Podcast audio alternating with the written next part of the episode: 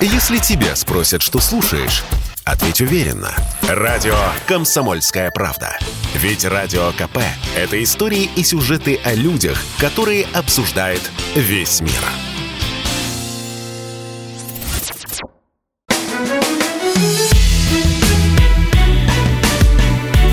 Бофт знает. Здравствуйте, друзья. В студии радио «Комсомольская правда» Иван Панкин. На связи по скайпу традиционно Георгий Бофт. Здравствуйте, Георгий Георгиевич. Здравствуйте, Иван. Традиционно, на самом деле, оговорился, потому что традиционно мы выходим в 19 часов, но сегодня обстоятельства нас заставляют немножечко подвинуться в эфире. Э, Георгиевич, сегодня Владимир Путин объявил о начале спецоперации в Донбассе. Ну, для начала, как вы относитесь к этой спецоперации? Она уже довольно продолжительное время идет, с раннего утра, вот сейчас 17 часов. Исходя из того, что вы видите в интернете, как вы оцениваете, как она проходит, по-вашему? Э, мы имеем очень ограниченную информацию э, о том, что происходит на самом деле, поскольку информация фильтруется, э, и это понятно в условиях боевых действий. Я бы называл это войной, вполне полномасштабный военный конфликт. Мы пока не знаем, как быстро он может закончиться, чем он может закончиться, в каких пределах он может закончиться, и каковы будут его политические и экономические последствия. Мы можем об этом лишь гадать. Мы вступили в качественно новый этап своей постсоветской истории, который будет отличаться от всего того, к чему мы привыкли. В каком смысле? Поясните, пожалуйста. Э, в смысле экономическом, в смысле общения с внешним миром, э, в финансовом смысле э, это не может пройти бесследно для благосостояния людей. В то же время российское руководство сделало ставки на то, что надо решать вопрос Украины сейчас, поскольку российское руководство воспринимает украинский нынешний внешнеполитический курс, направленный на интеграцию в НАТО и распространение НАТО на территорию Украины, как экзистенциальную угрозу для безопасности нашей страны. А когда речь идет об угрозах такого уровня, то вопрос об экономической цене обычно вообще не стоит. Она может быть любой. А вы согласны с курсом? С, с курсом каким? Ну, выбранным, получается, российской властью. Вы только что о нем сказали.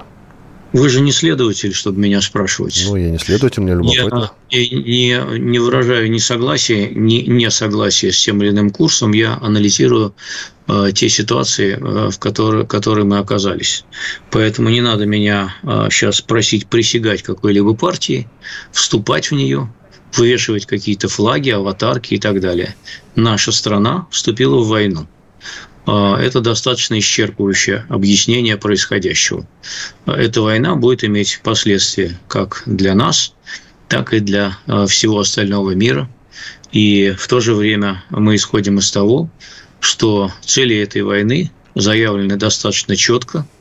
А, это цели э, по обеспечению в будущем безопасности э, нашей страны, так как их понимает нынешнее российское руководство – я еще раз говорю, оно понимает их так, что а, распространение военной инфраструктуры НАТО на территорию Украины является экзистенциальной угрозой для безопасности нашей страны, гражданами которой мы являемся. Предлагаю узнать, что там происходит на Донбассе. На связи с нами Никита Макаренков, корреспондент КП «Донбасс». Никита, здравствуйте. Э, здравствуйте. Ну, как обстановка? Э, обстановка сохраняется напряженная. По окраинам Донецка, по Киевскому району Донецка продолжаются обстрелы со стороны украинских боевиков. А, также зафиксированы обстрелы Горловки. А, есть пострадавшие. Информация сейчас на данный момент уточняется. Как много российских войск? Э, сказать вам, э, ответить на этот вопрос не могу, потому что здесь э, мы знаем за операцию, которую выполняют народные милиции республик, отчитываются на месте, продвинулись на несколько километров в сторону Волновахи. А, вот, на улицах почти пусто, практически пусто, людей практически нет, однако магазины работают, гуманитарной какой-то катастроф пока что нет.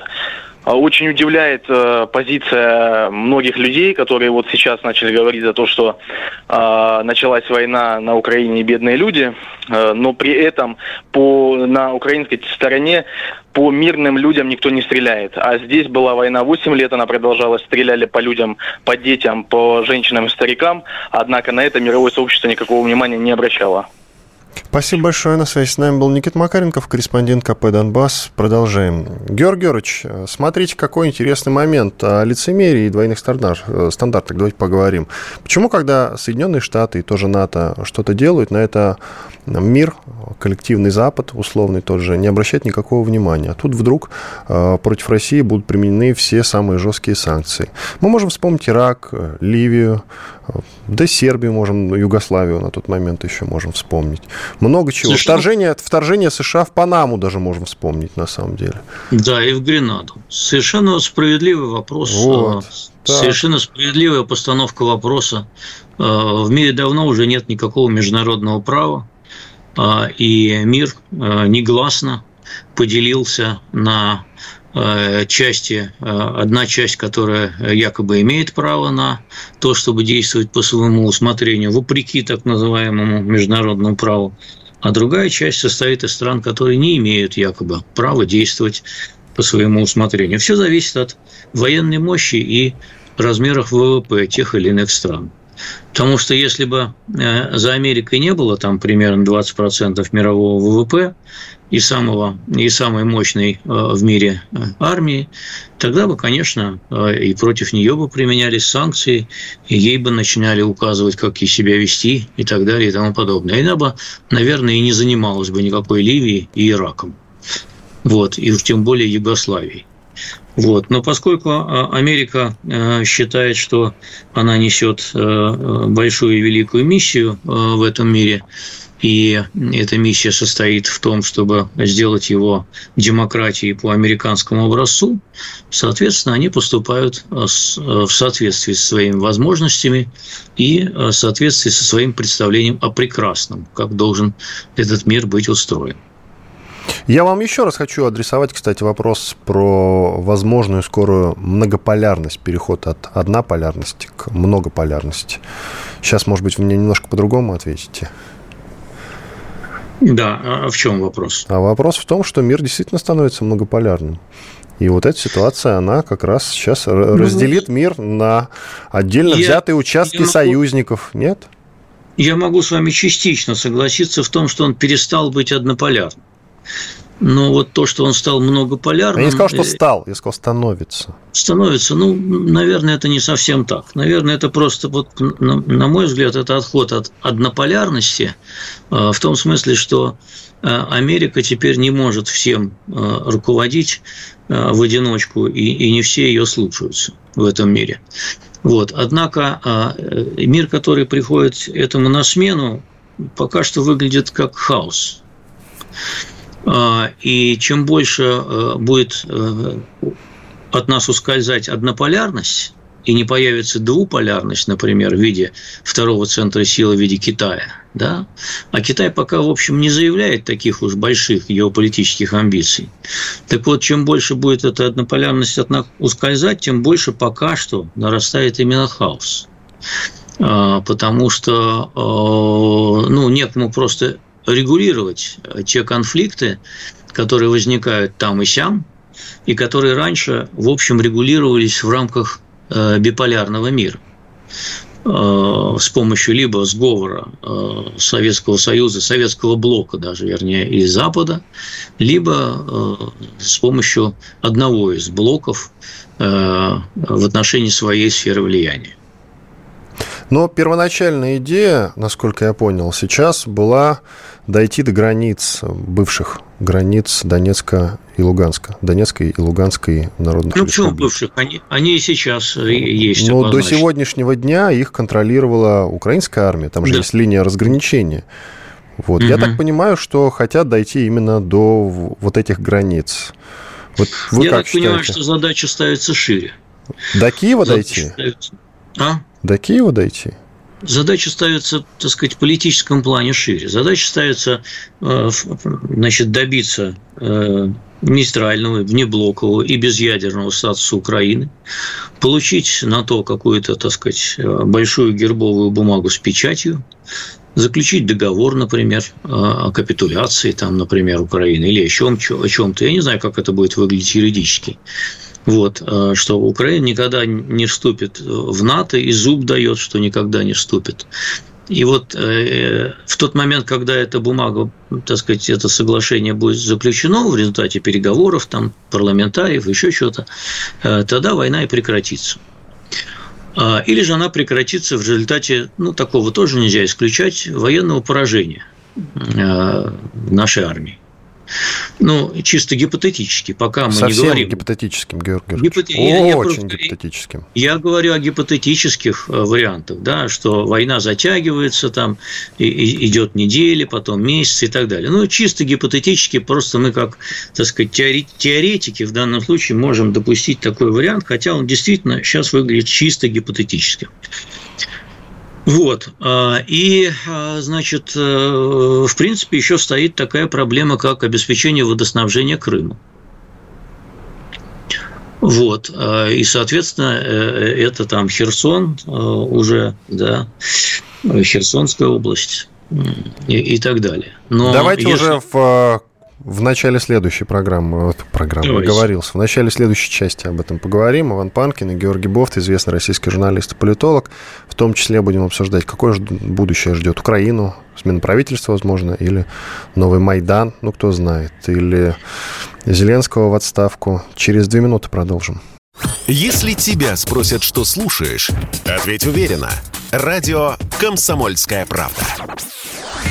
Ведь Радио КП это самые актуальные и звездные гости.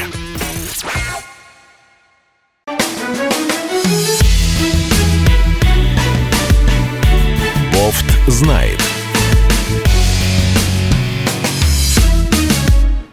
Иван Панкин и Георгий Бофт, ведущий российский журналист и политолог, по-прежнему с вами. Мы продолжаем. Георгий Георгиевич, а ведь действительно, какое будущее ждет Украину в самое ближайшее время? По крайней мере, вот по вашему видению – мы пока не знаем, насколько успешно будут выполнены поставленные э, российским руководством задачи.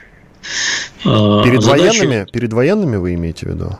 Перед военными, да. Ну и, собственно, военные в данном случае являются инструментом выполнения политической задачи, которая обозначена Владимиром Путиным в его обращении. Это Д милитаризации и денацификации, как он выразился. А у нас, кстати, есть Путин обращение про э, объявление войны, что называется. Было это не про спецоперацию. Да, есть фрагмент. Давайте послушаем его. Давайте. Цели были сказаны президентом. Были. Демилитаризация и денатификация Украины. Собственно, и то, и другое представляет угрозу для нашего государства и нашего народа мною принято решение о проведении специальной военной операции. Ее цель – защита людей, которые на протяжении восьми лет подвергаются издевательствам, геноциду со стороны киевского режима. И для этого мы будем стремиться к демилитаризации и денацификации Украины а также преданию суду тех, кто совершил многочисленные кровавые преступления против мирных жителей, в том числе и граждан Российской Федерации. При этом в наши планы не входит оккупация украинских территорий. Мы никому и ничего не собираемся навязывать силой. Путин, э, вот фрагментом обращения его про начало спецоперации. Вот, собственно, как он выразился. Денонификации угу. и демилитаризации. Да, ну я и то, то же самое я и говорю. Вот, и в зависимости от того, насколько российским военным удастся успешно выполнить эту политическую задачу, э, ну, обеспечить выполнение для этой политической задачи, в общем, мы и увидим будущее Украины. Конечно, ей сейчас бросится помогать весь совокупный Запад, но без того, чтобы посылать туда свои войска, конечно. Он будет помогать ей в форме того, что будет долбить нашу страну бесконечными санкциями, э, добиваясь ее финансовой, экономической и политической изоляции. Вот. А, а что касается, так сказать, Украины, ну, надо посмотреть, остались ли там э, те э, силы, на которые можно опереться, насколько там будут сильны, э, так сказать, коллаборационистские настроения, ну, коллаборационистские по отношению к, российским, так сказать, войскам и тем, кто им командует. Вот. Э, и вот от этого много будет зависеть. Э, пока сложно сказать. Первые часы только идут войны, и э, где-то э, нам сообщают, что нет сопротивления со стороны ВСУ, где-то, наоборот, сообщают, что это сопротивление ожесточенное. Я думаю, что обычно сводки с фронтов, они отличаются Э, не очень большим, так сказать, не очень большой правдивостью, и э, надо все время брать их из разных источников, сравнивать и делать собственные выводы о том, как, что на самом деле происходит. Ну, э, ясно уже, что, так сказать, вот без боя вся украинская армия не сдалась, вот, где-то идет какое-то сопротивление. Вот насколько оно будет организованным и мощным, покажут ближайшие дни. Ну, вот я не извинился перед слушателями. В начале, в, перед тем, как пошло, пошел фрагмент обращения Владимира Путина, был кусок э, из скажем так, из пресс-конференции или выхода к прессе Пескова. А, Песков немножко поговорил, потом Путин вступил. Так что приносим свои извинения за наш, скажем так, косяк. Что касается судьбы Зеленского, уже звучат, э, уже звучат предложения отправить его в отставку. Илья Кива, депутат Рады, об этом в том числе говорит. Он и многие другие. Партии? А он от э, партии Медведчука вот эта оппозиционная mm. платформа, вот это вот. Как ну, это? у них где-то э, около 15% поддержки по стране оппозиционная платформа, она, так сказать, сильна на, на востоке страны. Э, Ее, конечно, Зеленский сильно погромил, закрыл там э, СМИ, принадлежавшие Медведчуку и его сторонникам и так далее. Это там тоже до свободы слова Украине тоже, в общем, далеко лететь. Э, вот. И самое главное, вот вопрос, который... Вот я в интернете сегодня начитался много всяких претензий к, к так сказать, ну, у меня своеобразная, так сказать, лента информационная информационная. Начитался многих всяких претензий к нашим, так сказать, властям, но почему-то я нигде не встретил ни одной претензии, даже ни с чьей стороны, может, не, не пришло никому в голову, а что вот э, Киеву за 8 лет было так вот впадло сесть за стол переговоров с этими лидерами ЛНР и ДНР? А вот почему нельзя было это сделать? Потому вот что они вот... считают их сепаратистами. Вот Слушайте, а, а, если оглянуться по миру, а, то вообще власти многих стран, упорствуя, конечно, сначала некоторое время, но потом и не с такими противниками садились за стол переговоров. Вы посмотрите, так сказать, на ту же Великобританию, где с Ирландской республиканской армией, ну, конечно, воевали многие годы, но потом сели и договорились. На самом деле проблемы между Великобританией и той же Северной Ирландией, насколько я знаю, продолжаются до сих пор. Они продолжаются, но не в такой форме, как это было в 70-е годы. Не в такой форме. А, э, там решается все по-прежнему политическими э, методами, а уже не террористическими. Э, нету того разгула терроризма, который был раньше от Ира. Вот. И, и пытаются договориться, там, я не знаю, в Восточном Тиморе люди как-то договорились между собой. Еще где-то можно привести массу Мадрид примеров. с Каталонией договорился. Пару Нет, лет Мадрид назад. с Каталонией пока ни о чем не договорился. Но она же не вышла они, из состава но, Испании. Но тем не менее, тем не менее, несмотря на непримиримость позиций Мадрида и Каталонии, они не воюют с друг другом, а все равно разговаривают. Вот почему нельзя было все-таки попытаться сесть и поговорить? Вот это для меня остается какая-то загадка поразительного ослиного упрямства – может ну. быть, может, может быть, можно было им что-то предложить, чтобы, так сказать, они как-то э, пошли на какие-то встречные шаги, предложите какое-то право голоса. Все-таки они, так сказать, за ними как, как-никак 3 миллиона человек, украинских граждан. Почему нельзя было с ними разговаривать, а только надо было в них бесконечно стрелять? Ну, кстати, и... у Приднестровья же с Молдовой действительно более э, налаженные у, отношения. У Приднестровья с, с Молдовой все-таки такой холодный мир. Ну да. А, более того, более того, Приднестровье осуществляет свой экспорт через э, Молдову. Э, там как-то нет вот такого открытого военного противостояния, и Молдавия не стреляет по Приднестровью, а Приднестровье не стреляет по Молдавии. А почему нельзя было установить такой же холодный мир а, между э, Юго-Востоком и Киевом? Вот это вот ослиное, действительно тупое, ослиное, непонятное упрямство, которое стало одной из причин э, нынешней войны. Одной из, не единственной, конечно. Кстати, а как сейчас Китай с Тайванем себя поведет? Там уже, говорят, там уже говорят о том, что Китай внимательно наблюдает за происходящим здесь у нас, и вроде как к, к Тайваню даже китайские корабли уже приблизились. Такие новости я видел сегодня. Уверенно, вы видели. Я, я тоже такие новости видел, они фейковые. Да? Э, значит, да, э, я перепроверил. Никакие китайские корабли к Тайваню не идут. Э, Китай будет решать проблему с Тайванем медленно, поступательно. А, если понадобится, то тоже, да, военными путями, но поначалу он постарается, грубо говоря, купить а, Тайвань, ну, и захватить его экономически каким-то образом, или, уда или придушить, а потом захватить экономически. Ну, примерно так, как это произошло с Гонконгом. И, в общем, все потрепыхались, и в том числе цивилизованный мир – ну, проглотили эту, эту операцию, поскольку за Китаем ведь тоже не меньше 15% мирового ВВП. Это всемирная, так сказать, фабрика, и исключение Китая из э, мировой экономики нафиг никому не надо. Тем более бороться за какой-то там Гонконг, да даже за Тайвань тоже. Вы знаете, Георгий Георгиевич, мне недавно сказали классную вещь. Время денег закончилось. Я тоже так считаю. И Китай сейчас будет думать, как просто взять и забрать. Может, даже и с Тибетом то же самое. Ну, с Тибетом он этот вопрос решил э, уже, в общем, давно. Каким образом он его решил? Э, силовым каким? Он контролирует Тибет силовым образом. Тибет оккупирован Китаем. Ну, оккупирован, но Тибет-то не в курсе, что он является частью Китая. Слушайте, ну в Тибете в Тибете нет ничего такого, а, чтобы беспокоило внешний мир а, от того, что там происходит, кроме э, Далай-Лам. Нет, я прав просто про сам факт говорю.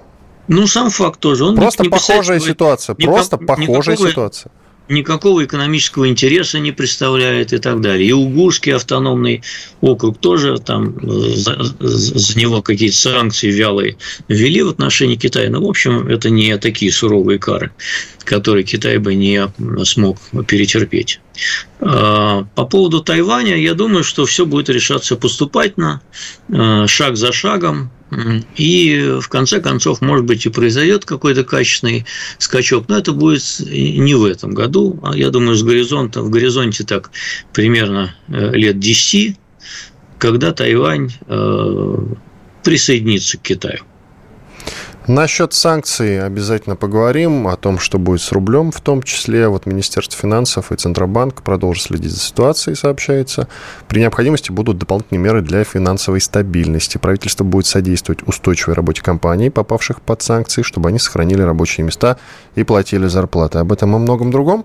Через 4 минуты после полезной рекламы, хороших новостей Иван Панкин и Георгий Бофт с вами. Оставайтесь на радио «Комсомольская правда». Если тебя спросят, что слушаешь, ответь уверенно. Радио «Комсомольская правда».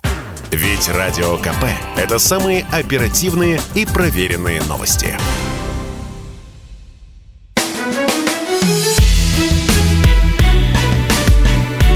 Бофт знает. Студии радио «Комсомольская правда» по-прежнему Иван Панкин. На связи по скайпу Георгий Бофт, известный российский журналист и политолог. Георгий Георгиевич, давайте немножко поболтаем с Олегом Матвеевичем, депутатом Госдумы, профессором финансового университета при правительстве России. Олег Анатольевич, здрасте. Здравствуйте, здравствуйте. Вы были в администрации президента на совещании вот только что. И о чем там а, шла речь, скажите, пожалуйста. Речь шла о э, исках, которые сейчас возможны в связи с развернутой информационной войной э, против э, России. Да? То есть мы видим сейчас, э, уже появилось огромное количество фейков, например, разгромленные украинские танки выдаются за разгромленные российские танки, и распространяется это все в телеграм-каналах а, дальше появились взрывы э, домов, там в чем числе, например, Челябинский взрыв, известный взрыв газа, взрыв домов. Э, вот сейчас выдается за значит, некие разрушения, которые в Киеве и в других местах. Ну, можно перечислять много сейчас, это большое количество таких вот. Мы видим людей, которые переквалифицировались у нас в миротворцев, те, которые выступали за войну, поддерживали фашизм, поддерживали бомбежки Донбасса, а, ни разу не высказались а, за, против убийства детей на Донбассе, но сейчас они призывают к миру усиленно и так далее. Ну, вот, в общем, рассуждали о том, а, что с этой информационной агрессией делать. И к какому выводу пришли? Конкретика ну, есть? Э, мы, мы там каждый свои предложения еще будем готовить и э, уже сбросим потом э, как бы в единый, в единый из вариантов. А уточните, кто руководил совещанием? Ну, это не уполномочен я разглашать. Интересно. Э, да, насчет фейков я подтверждаю очень много и э, гражданам рекомендую на фейки не обращать внимания. Вообще сейчас постараться не обращать внимания э, на то, что сообщают многие телеграм-каналы, потому что очень много вбросов. На связи с нами был Олег Матвеевич, депутат Госдумы, профессор финансового университета при правительстве России. Спасибо, Олег Анатольевич. Георгий Георгиевич. А. а вы, кстати, видели же, да, что Роскомнадзор приказ э, выпустил о том, чтобы освещать, э, при освещении событий касательно спецопераций руководствоваться только проверенными источниками, официальными. Видели, это да? стандартная, это стандартная ситуация для э, воен, условий военных действий, когда ведутся военные действия. А, тут мы не оригинальные, все страны так поступают, а, поэтому Роскомнадзор поступает ровно так же, как, скажем, поступали американцы во время войны в Ираке, да и все другие страны ровно так же поступают. Ну что ж, ладно, теперь давайте про судьбу Зеленского поговорим. Анонсировали же. Как считаете? Его уже поймали? Нет, пока еще нет. Э, как вы считаете? Но была информация о том, что он вывел кучу бабла за рубеж. Вот эта информация проскальзывала. Я не знаю, может, кстати, вброс на самом деле. Э, всему, ничему нельзя это, верить сейчас. Но тем не менее. Прошла, эта информация прошла по нашим официальным каналам, или вы сейчас пользуетесь фейковыми? Вы знаете, я пользуюсь теми источниками, которыми э, пользуюсь обычно. Я вот. в официальных источниках такой информации не видел. Значит, не будем этому верить. Не будем верить вбросам, даже э, про врага. Что касается его судьбы, импичмент, отставка, что его ждет, по-вашему? Да, в общем, какой импичмент? Э, при нынешнем составе э, Верховной Рады импичмент ему не грозит. Э, у него там большинство, э, правящая партия «Слуга народа» э, там является большинством. То есть, если мы ведем речь о смене режима, то эта смена режима может произойти силами так сказать, российского военного давления, вмешательства или как угодно, там, спецоперации и так далее. Но пока вот внутренних украинских, так сказать, внутриполитических причин я не вижу для такой формы, как импичмент, если говорить о так сказать, юридической форме смещения президента. Э, я не исключаю, что если ситуация будет обостряться и дальше, и сложится критическим образом для э, вооруженных сил Украины, то кто-то из э, числа командования или националистов украинских может действительно потребовать гораздо более решительных мер, там, поднять страну на войну с агрессором и так далее. И в этих условиях сместить президента Зеленского и э, так сказать, совершить военный переворот и взять э, командование на себя. Такая ситуация, такие ситуации бывали в истории многократно. Я не могу исключать ее и применительно к Украине. Ну а почему не, не Медведчук, например, вполне себе может заменить Зеленского сейчас и сядет за стол переговоров? И войны Нет, не э, будет? И войны не будет никакой. Зеленского, так сказать, в случае так сказать, развития наступления российской армии может даже заменить не только Медведчук, но и сам Дмитрий Анатольевич Медведев при желании, знаете. А, можно и на эту тему пофантазировать. Но, Нет, давайте не будем это, фантазировать, пусть все-таки украинец там руководит. Это не будет, это не будет, так сказать, законным способом с точки зрения ныне действующего украинского законодательства смещения и замещения президента. Если мы собираемся переформатировать все политическое устройство Украины, то пока, в общем, до этого еще достаточно далеко. Все-таки военная победа пока не одержана. Что касается Карабаха, очень хочется провести параллель с ним. Вот почему, Блин, почему какие? никто... Ну, совсем, совсем другие масштабы и совсем другая ситуация. И ну, все что? равно хочется, вы знаете, хочется. Ну, почему хочется, никто давай. Азербайджану и Турции ничего не предъявлял по этому поводу? Э, видите ли, э, все мировое сообщество признавало э, Карабах частью Азербайджана. Так.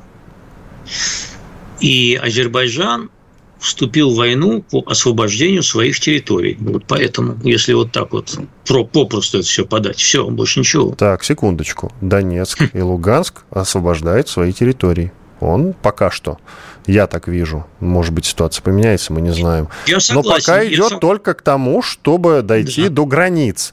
И российская армия им способствует, как я, турецкая я способствовала согласен, Азербайджану. Ну. Я согласен, я, смотрите, я согласен с тем, что существует такая точка зрения. Вот, я с ней не, не солидарен. А, турецкие военные не воевали в Карабахе. Там были советники, там были военные поставки, там не было регулярной турецкой армии. Ну и барактары. Ну, это военные поставки. Там не было регулярной турецкой армии. А то, что мы видим сейчас на Украине, это операция регулярной российской армии на территории а, Украины.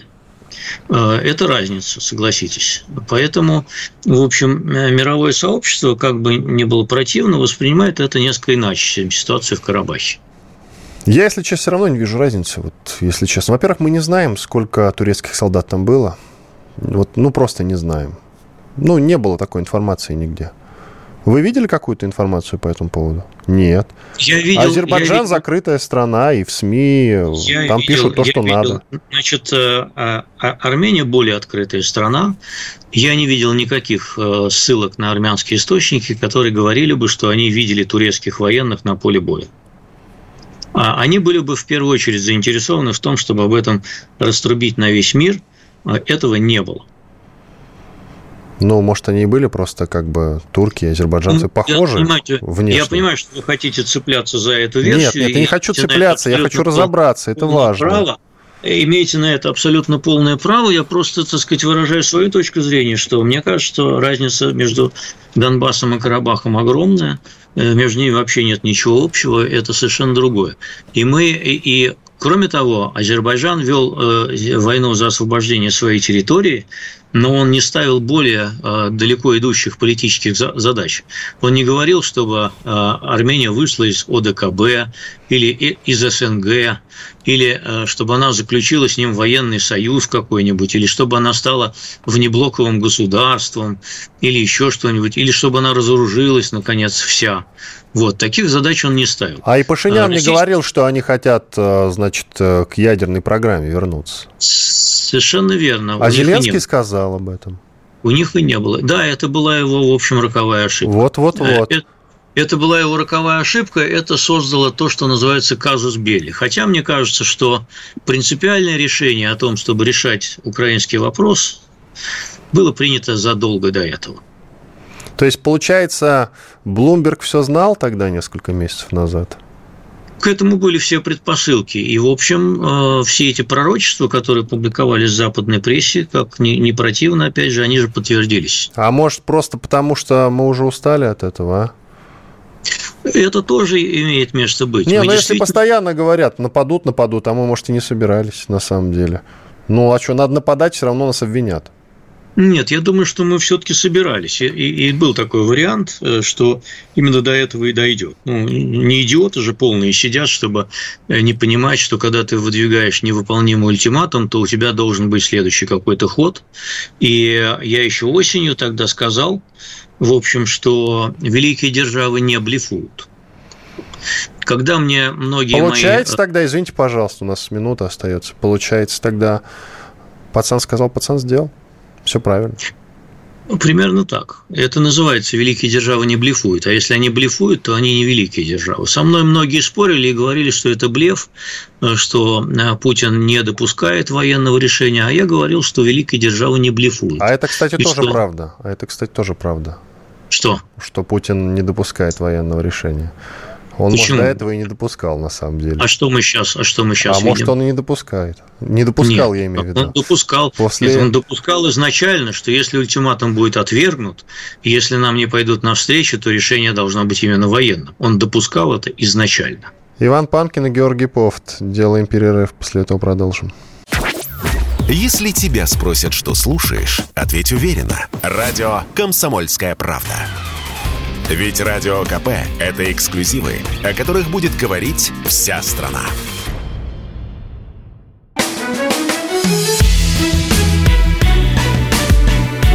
Бофт знает.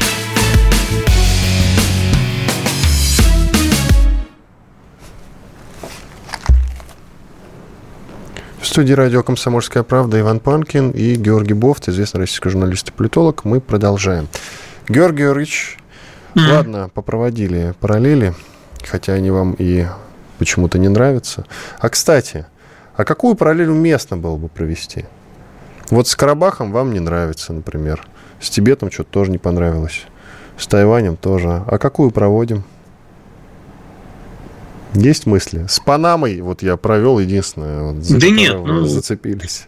Нет, э, нет такого, э, нет такой, э, нет такой параллели у меня. А есть у меня, давайте вот, вторжение США в Панаму. Кодовое название «Операция «Правое дело». Нет, Значит... вообще давайте не будем сравнивать с США, поскольку все-таки речь идет, речь идет о том, что США все-таки не вторгалась ни в Мексику, ни в Канаду. Единственные два государства, которые с ними граничат. Э, и э, США не вторгалась в государство, которое раньше было его частью. В данном случае мы ведем ведь речь, э, так сказать, о другом. Если очень отдаленно, то можно, конечно, попытаться найти параллели с войной в Алжире, но и то это не, не то будет все равно. Это беспрецедентная ситуация. Э, Все-таки э, Украина была частью э, большой России, вот, и мы развели Советский Союз, когда разводили Советский Союз, не были решены многие базовые вопросы проведения границ, многие. И не решен ни вопрос Крыма, не решен вопрос Донбасса. В Средней Азии осталась куча пограничных конфликтов. Э, тот же Карабах э, был подвешен, тоже Приднестровье было подвешено. Вообще по уму когда разводили Советский Союз, надо было сесть и проводить длительные переговоры о том, что куда отойдет и подписывать соответствующие соглашения. Вот о чем речь. Ельцину а, было так, не до этого. Ну, правильно. Но, в принципе, вот по уму надо было делать так. И раз уж э, мы мирно разводились, и попытаться договориться об условиях сосуществования, о том, значит, э, о, о том же внеблоковом статусе будущих государств. Вот когда э, Германию объединяли, хватило же ума договориться о том, что инфраструктура НАТО не будет распространяться на ГДР, на бывшую ГДР. И это закрепили в договоре. А когда разводили Советский Союз, то ничего не закрепили ни в каком договоре. Кто куда будет вступать, кто куда не будет вступать, понимаете? Где проходят границы. У нас с Эстонией э, есть какие-то терки. Ну, эстонцы думают, что у нас границы не урегулированы, Пыталовский район так называемый. Вот, и так далее. И ничего это не было решено. И вот сейчас это все, конечно, э, всплывает и еще будет всплывать. Э, и надо было спрашивать буквально жителей конкретных областей, а куда они хотят уйти, например. Хотят ли жители Луганской области пойти на Украину, или они хотят в России остаться. или Крым, тогда проводить референдум. А куда хочет Крым? На Украину или в Россию, или в Россию перейти после передачи Хрущеву? И так далее. И, и по Карабаху такое же проводить. Но это все теория. А практика была, как мы помним, совсем другая. Владимир Если Путин да. Если бы наши, если бы наши тогда западные друзья э, как-то вот захотели бы э, нам помочь интеллектуально и в правовом плане, они должны были бы требовать э, и сажать нас всех, они тогда были сильные, и влияние было сильное на все постсоветское пространство, сажать нас всех за один стол и заставить договориться, и ты, их бы тогда все послушались как послушались Украина и Казахстан, сдав ядерное оружие, и послушались бы и другие прибалтийские республики, бывшие советские, и все остальные тоже. Но они этого не сделали. Владимир Путин приводит в пример Югославию. Хороший же пример на самом деле. И там тоже до сих пор терки между странами продолжаются осколками. В Югославии, Югославии. Югославии в Югославии в этом плане э, тоже, э, так сказать, была э, схожая ситуация, что развод Югославии не был оформлен никак Так она рассыпаться-то продолжалась там лет и он 10. Продолж... И, он, и он произошел военным путем. Но сравнение с Югославией некорректно в том плане, что в Югославии не было такой мощной, однозначно мощной силы, каковой является Россия на постсоветском пространстве. Если бы Сербия обладала такой же мощью по отношению к другим бывшим республикам Югославии, как Россия по отношению к бывшим республикам Советского Союза, тогда параллель была бы э, логична. И, э, скажем, Сербия тогда бы тоже не отдавала бы Косово, э, как, оно, как она вынуждена была сделать в результате натовских операций. Не отдала бы Косово. А она отдала, потому что у нее сил отбить Косово не было. А скажите мне вот еще такой вопрос. А зачем вообще все-таки, вот прямо сейчас, я думаю, что этот вопрос максимально актуальный. Зачем, зачем? нужна такая что? организация под названием НАТО? Вот она зачем нужна? Она существовала для сдерживания России. И? Она и сейчас существует для сдерживания Где России. оно? Где натовское сдерживание? Все, а, по-моему, а, отреклись от войны я с Россией. Думаю, что, я думаю, что натовское сдерживание пропал куда-то Георгий Георгиевич, завис, сейчас мы ему перезвоним. И вопрос, который действительно меня волнует, зачем вообще нужна была вот эта организация НАТО, если прямо сейчас, когда э, цель, ради которой она существовала, вот подошла к своему э, финалу, ну, то есть, вот-вот, пожалуйста, прояви, покажите силу, кулаки там, вот это вот все. Но нет, они все разбежались по углам. Так может и не нужна была вот эта организация под названием НАТО? Если бы ее не было, может быть и сейчас этого ничего бы не было. Но она продолжала существовать. Столтенберг продолжал с какого? С 2014 года продолжал толкать эти глупые речи о том, что Россия агрессор, Россия агрессор. Россия агрессор, вот э, как заступил на свой пост, так и продолжал. В 2018 году ему продлили полномочия, он продолжал зачем-то, непонятно. Слава богу, у э, Столтенберга, главы Альянса НАТО, его полномочия уже точно заканчиваются в конце этого года, там, в октябре, по-моему, или в ноябре. И, возможно, э, ситуация с НАТО перейдет в какой-то переговорный уже, наконец-то, процесс, настоящий переговорный. Хотя надеяться на это не приходится. Еще поговаривают, что главой НАТО может стать итальянец. Это нам на руку, потому что с Италией у нас э, традиционно неплохие отношения. Но сейчас уже и из Италии звучат не самые, конечно, приятные слова в адрес России, хотя я по-прежнему все-таки не понимаю в них логики и смысла, где эти люди были раньше. Вот на протяжении последних восьми лет, не понимаю. Георгий Георгиевич? Да. Вы на телефон перешли? Что у вас случилось? Да, я на телефон перешел, потому что перебои с интернетом. Ничего себе. Но это, видимо, украинские эти, как их там, хакеры может, они виноваты, а? А, нет, вот я вижу картинку вашу. Вот он. А, вы все, я понял, вы с телефона все-таки. Ну что ж. Вряд ли украинскую. Ну, так вот, про НАТО, про НАТО. Зачем? Зачем нужна эта организация? Если бы ее не было, вот я со слушателями немножко пообщался только что. Если бы не было этой организации НАТО, сейчас ничего бы этого не было. Или если бы они взяли тогда в начале нулевых Россию в НАТО, то, правда, я до сих пор не понимаю, зачем вообще она нужна. Но если бы Россия туда вступила и в ЕС, ведь Владимир Путин очень этого хотел и предлагал настойчиво. И он очень хотел дружить с Западом. Но они не взяли. Хотя тогда, в начале нулевых, Россия вот для мирового порядка не представляла никакой угрозы абсолютно. Ну, он не очень настойчиво предлагал э, вступление в НАТО, но действительно такой вопрос теоретически обсуждался, в том числе с Клинтоном. Он упомянул это недавно, да. Да. Потому что есть историческая боязнь большой России, конечно. И э, потом в НАТО же были все эти 90-е разговоры, а вдруг там власть сменится, а вдруг к власти опять придут коммунисты в России, а вдруг она начнет возрождать империю. Вот эти все, так сказать, наши восточноевропейские соседи, они, конечно, э, все время подливали маслица в этот костер, э, и, в общем, доподливались. Мы сильно разошлись с тех пор, конечно. Ну вот, и... поэтому я не понимаю этих претензий сейчас к нам, если честно. Я против войны. Это мы никому живем, не мы, надо. Но... Мы совершенно в разных политических дискурсах. А, в России он один, на Западе он другой. Мы друг, друга, мы друг друга категорически не понимаем. Мы живем в разных политических культурах, поэтому у них своя логика а, мышления, у нас своя логика мышления. Мы еще долго не сойдемся в них. И долго будем а, именно врагами. А когда подружимся, по вашим прогнозам? Я же уже давал этот прогноз. Ну, После... когда это я было? Могу Ситуация повторить. сегодня я изменилась, могу... Георгий Я могу, я могу повторить после 2036 года. Ой, хватит этих ваших эм, прогнозов на будущее. Зря спросил, действительно, Георгий Георгиевич. Вы этот... Давайте кодовое слово какое-то придумываем. Вы его будете так произносить невзначай. Я буду понимать, что не стоит, значит, продолжать разговор. Надо как-то менять тему. Я не знаю, почему вы до сих пор не придумали это слово. Георгий Георгиевич, что будет с Родиной и с нами? Я имею в виду вот с рублем, с российским. В обменнике ну, бежать не надо. Вы мне уже написали, у нас минута осталась, вы мне написали, в обменнике бежать не надо. А, более того, уже... снимать деньги со счетов не надо, ни в коем случае, панику разводить. Уже поздно, уже поздно снимать валюту, а рубли снимать не надо, потому что в рублях платежи будут проходить.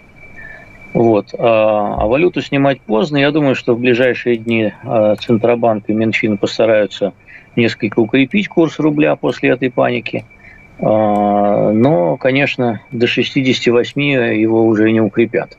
Вот. Но в то же время я пока не вижу, что и на 150 он опустится к доллару.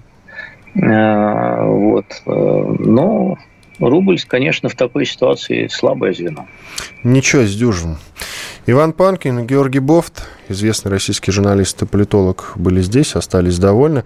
Сейчас мы продолжим обсуждать э, спецоперацию. Сергей Мардан сейчас э, сядет в эфир, поэтому оставайтесь на радио «Комсомольская правда». Георгий Георгиевич, спасибо, до свидания. До свидания. Бофт знает.